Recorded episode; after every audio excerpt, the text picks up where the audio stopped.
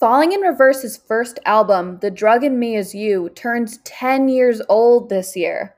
The album is filled with some of their top hits and definitely feels nostalgic to so many fans.